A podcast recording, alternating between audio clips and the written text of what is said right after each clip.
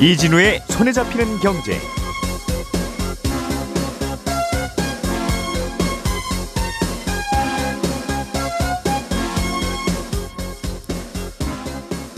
안녕하십니까 이진우입니다.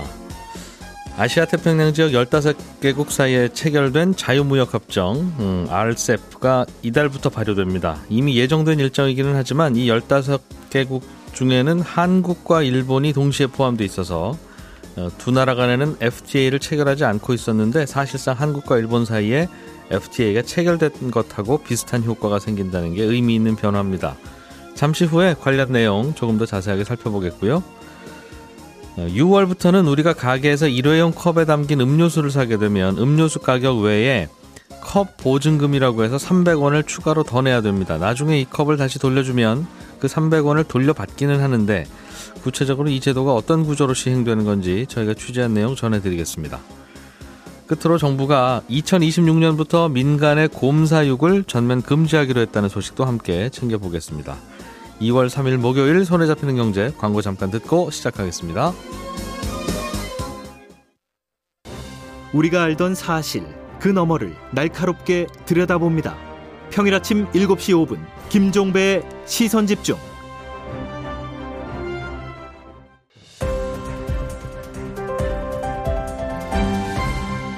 이진우의 손에 잡히는 경제. 네, 예, 저희 연휴 사이에도 중요한 경제 뉴스들 몇 개 좀 있었습니다. 챙겨 들어보죠. 평소처럼 김현우 행복자산관리연구소장 그리고 손에 잡히는 경제 박세훈 작가 두 분 나와 계셔야 되는데 박세훈 작가님 할 때 나와 계시고요. 네.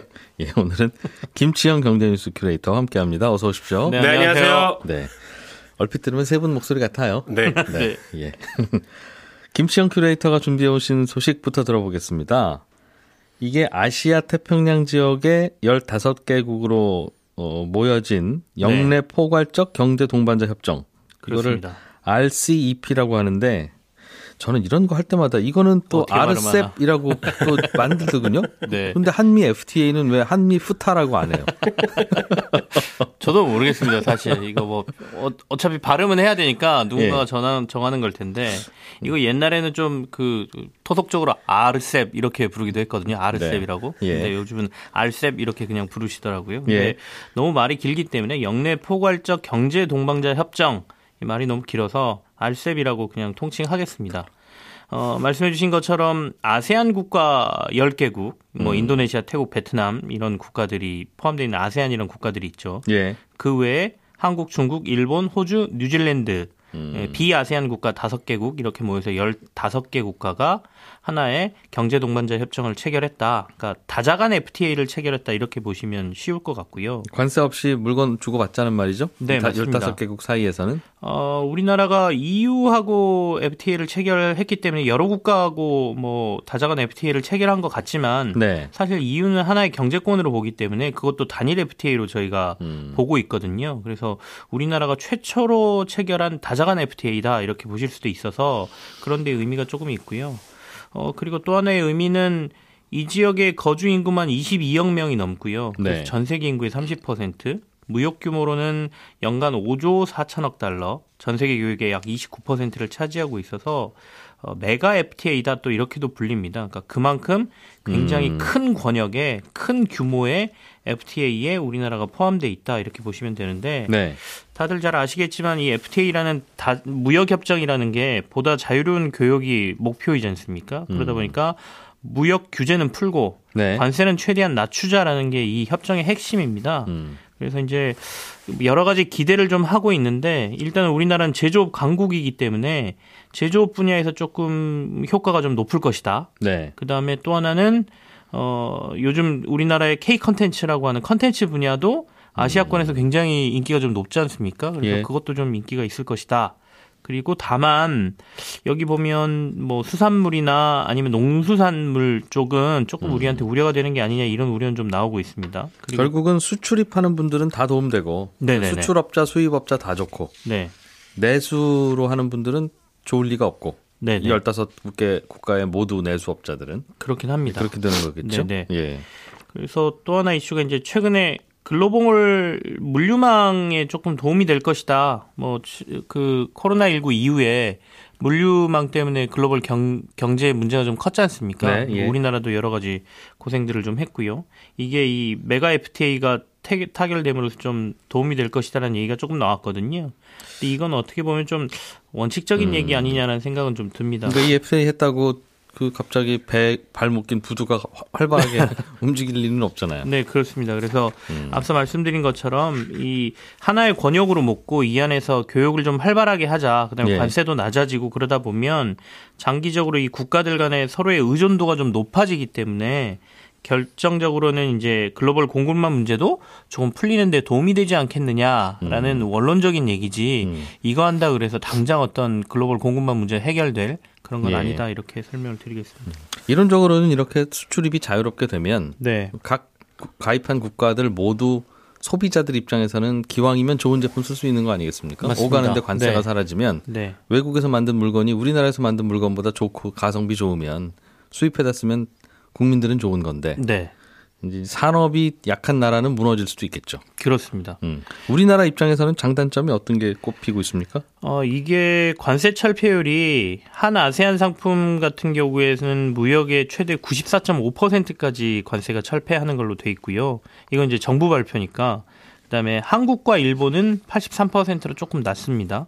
그리고 한국과 중국, 호주, 뉴질랜드는 한 91% 정도의 관세 처폐율이 나온다 이렇게 정부가 얘기를 하고 있어요. 예. 그래서 어 한국과 일본이 이렇게 관세 철폐율이 다른 데보다 조금 낮은 거는 어, 우리나라하고 일본은 그 제조업 분야에서 굉장히 치열한 경쟁을 벌이는 나라거든요. 예. 뭐 자동차 분야라든지 전자제품. 음. 그래서 이런 부분에 있어서는 어, 그 관세 부분에 있어서 음. 그 철폐 품목에서 제외를 좀 시켰습니다. 서로 벽을 조금 남겨둔다는 얘기죠. 네, 네. 예. 양국 간에는.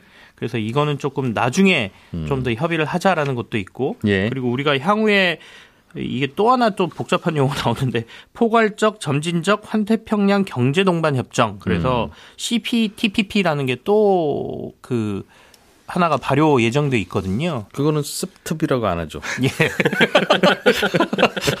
그 발음이 더 어렵잖아요. CPTPP 그건. 어. 그래서 어, 그거를 또 하고 있기 때문에 거기에 또 일본이 포함되어 있거든요. 그래서 아마 그쪽 협정도 남아 있기 때문에 이 부분 음. 좀 남겨놓은 걸로 보이고요. 그렇습니다. 한일 간에는 헤드 기억 그대로 쓴다. 네네. 음, 예. 그래서 앞서 말씀드린 것처럼 일단은 아세안 국가 쪽으로는 자동차, 가전 등 주력 수출품에 대해서 관세가 많이 낮춰집니다. 그래서 좀 관심도가 이쪽이 좀 높고요. 음. 어, 여기에는 뭐 냉장고하고 세탁기도 일부 국가에선 또 최대 25%까지 관세가 철폐된다고 하니까요. 음. 어, 그리고 뭐 철강관이나 도금강관 이런 우리나라가 수출 많이 하는 것도 아세안 지역에서 강세를 좀 보일 것으로 보이는데 예. 음, 앞서 얘기한 것처럼 아세안 국가는 수산물에 강하고 음. 그다음에 호주나 뉴질랜드 그 뉴질랜드 이런 데는 또 축산업이 강하지 않습니까? 예. 중국은 뭐 둘 다 강하고요. 음. 그러니까 이런 부분에 있어서는 우리가 조금 우려감이 있다 이런 얘기가 좀 나오고 있습니다. 자유무역 협정했는데 뭐 우리에게 다 유리하게만 할 수는 없겠죠. 내줄 건 내주고 또 어, 가져올 건 가져오고. 음.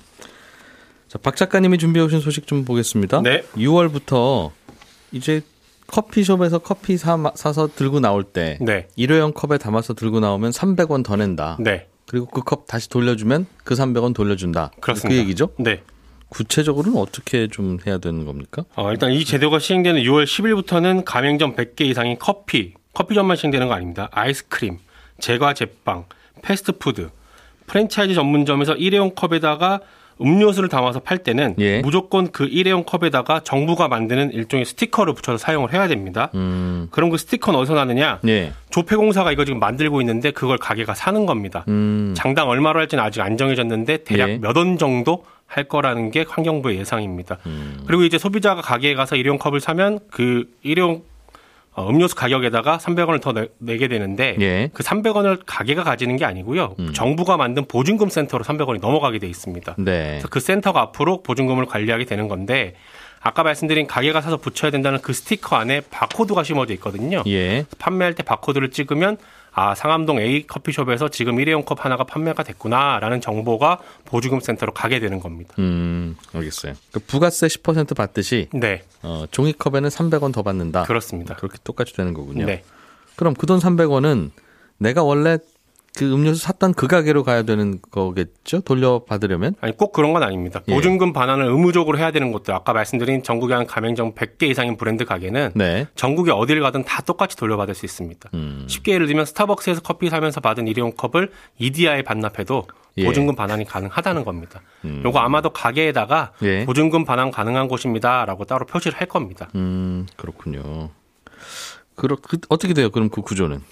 어, 일단 그 돈 300원을 가게로 가지고 가면 어떻게 네. 돌려주냐면 보증금 돌려주세요라고 했을 때 현금 또는 계좌로 이체를 받을 수가 있는데 음. 현금으로 받겠다라고 하면 그 자리에서 가게가 300원을 내주는 거고요. 예. 내준 300원은 나중에 보증금 센터가 정산을 해줍니다. 음. 나는 현금 들고 다니기 싫다. 계좌로 넣어주세요라고 하려면 지금 정부가 만들고 있는 어플리케이션이 있는데 요걸 다운로드한 후에 본인의 계좌를 미리 입력을 해두면 네. 보증금 센터가 그 계좌로 바로 보내줍니다. 음. 현재로서는 환불까지 대략 한 15분 정도 걸릴 예정입니다. 그렇군요. 보증금 환급은 이런 구조로 돌아가는 겁니다. 그러면 현금으로 환급해 주려면 가게는 늘 현금 갖고 있어야 되겠군요. 그게 이제 가게 입장에서 꽤 불편한 점이죠. 예. 그러지 말고 그냥 계좌로 다 받게끔 하면 되지 않겠냐 싶겠지만 스마트폰 이용 안 하고 못 하는 분들도 있을 거고 음. 계좌가 없는 분들도 있을 거고 난 현금이 더 좋아라고 하는 분들도 있기 때문에 예. 부득이하게 현금 또는 계좌 이렇게 돌려주고 있습니다. 음, 그럼 계좌를 알려주려면 계좌도 일일이 불러줘야 되잖아요. 그 어플리케이션에 미리 입력을 하면 돼요. 정부가 음. 만들고 있는 어플리케이션에 네. 내가 로그인을 해서 내 계좌 정보를 미리 심어두면 네. 나중에 환급 받을 때 계좌로 주세요라고 하면 그띡 찍는 겁니다. 그럼 내가 이 컵을 갖고 있다는 건 내가 그럼 어디 찍어야 되겠군요. 바코드가 이미 그 컵이 예. 판매가 될 때 바코드가 이미 예. 찍혀서 나가잖아요. 예. 그, 그 바코드가 찍힌 컵을 가지고 가면 예. 되는 거죠. 근데 그 컵을 이진우가 사 먹었는지 박세훈이 사 먹었는지를 알아야 될 텐데. 그건 상관없습니다. 아, 그래요? 내가 산 컵이 아니더라도 네. 길에 굴러다니던 컵을 가지고 가도 네. 아, 300원 돌려줍니다. 그렇게. 다만 아무 컵이나 다 주는 건 아니고 예. 바코드가 붙어져 있는 그 컵. 그 컵, 당연히 그렇겠죠. 그렇죠. 판매 음. 정보 이력이 보증금 센터로 넘어간 그 컵에 대해서만 네. 내가 산 거 아니더라도 가지고 가면 돌려줍니다. 음. 그럴 때 돌려줄 때 이제 이 컵을 들고 있는 당사자가 네. 이진우인지 김현우인지 박세훈인지를 확인 안 합니다. 그럼 누구 계좌에 넣어주느냐는 거죠. 그건 이제 돌려준 아, 아. 그것도 번, 번거로울 것 같고 네. 또 하나는 예전에 네. 우리 그 음료수 공병 돌아다니는 네. 거 네. 어디 아무 가게나 가면 뭐 15원, 20원 이렇게 준다고 한 적이 있었어요. 네. 그게 잘 안 됐던 이유가 공병 받아서 쌓아놔서 그 음료수에서다 보내주는 비용이 네. 안 나오니까 없으니까 그렇죠. 가게 가면 가게집 주인이 빈병 갖고 왔습니다 그러면 반갑게 맞아줘야 되는데 하, 저기 두고 가세요. 이렇게 된 거잖아요. 네. 그러니까 손님 한참 바쁜데. 그렇죠. 종이컵 300원 돌려달라고 해서 줄 서 있으면 네. 줄 서기도 민망하고. 네. 그 받아서 해주는 분도 이건 뭐 얼마 남는다고 왜 우리 왜, 왜 A에서 사, 사 먹은 걸 B에 가서 바꾸러 오느냐. 그렇죠. 하면 기분도 안 좋을 수 있고 그런 것도 손님 있고. 기분도 안 좋고. 네. 예, 그래서 가게 하시는 분들한테 몇 번 여쭤봤는데 예. 제일 불편한 게 일단 보관해야 된다라는 점. 그게 첫 번째. 그러니까 그거 중간에 수수료라도 있으면 네. 보관도 하고 뭐 쌓아놓고 다 갖다 주고 할 텐데 네.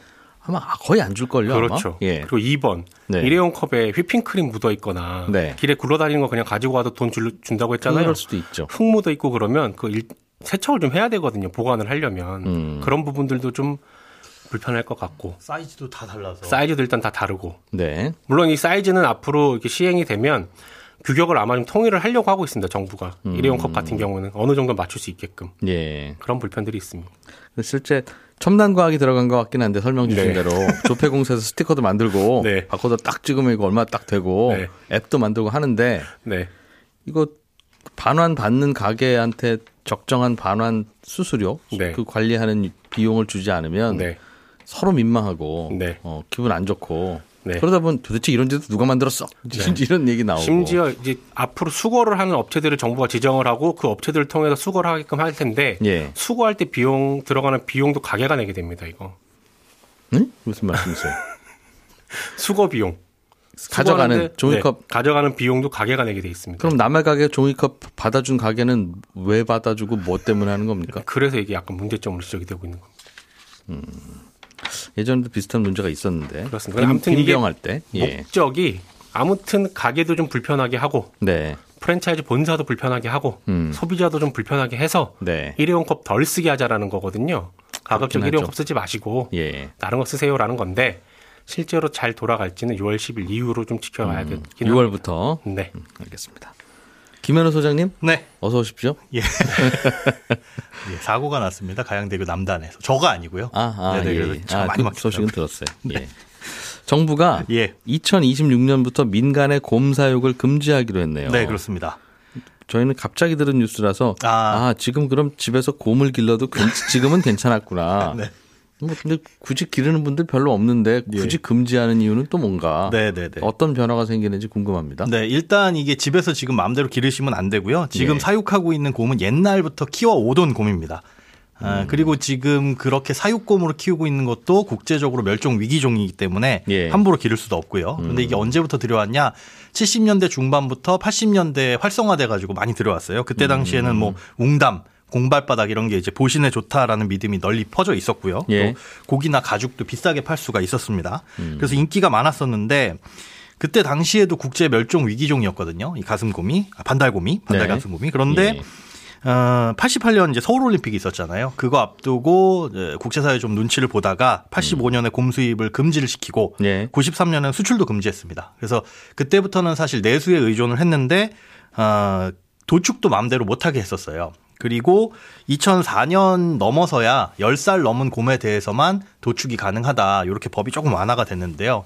아, 이후에는 이제 개체 수를 줄여가지고 자연적으로 없어지도록 하기 위해서 2014년에는 지금 기르고 있는 어, 곰들에 대해서 중성화 수술을 하면 네. 보상금을 좀 주겠다 해가지고 중성화 사업을 시작을 했었습니다. 예. 근데 지금 생식이 가능한 곰은 전시 관람용으로만 허가가 된 곰들이에요. 음. 그런 곰들은 이 생식이 가능한데 중성화 수술 그 보상금 안 받고 우리는 안 하겠다. 할 그렇죠. 그 곰은 이제 용도가 전시 관람용입니다. 그러니까 어, 쉽게 얘기해서 동물원에서 볼 수 있는 곰의 용도로만 쓸 수 있는 곰은 이 생식이 증식이 가능합니다. 근데 이거 민간에서 또 식용으로 쓰는 곰은 무조건 중성화 수술을 시키도록 강제되고 있습니까? 그렇죠. 식용으로 사실 쓸 수 있는 건 아니고 음. 예. 전시 관람용에서 이걸 용도를 전환하면 그때야 이제 도축이 가능한데 네. 그러려면 아까 말씀드린 대로 10살 이상 된 곰만 가능하다.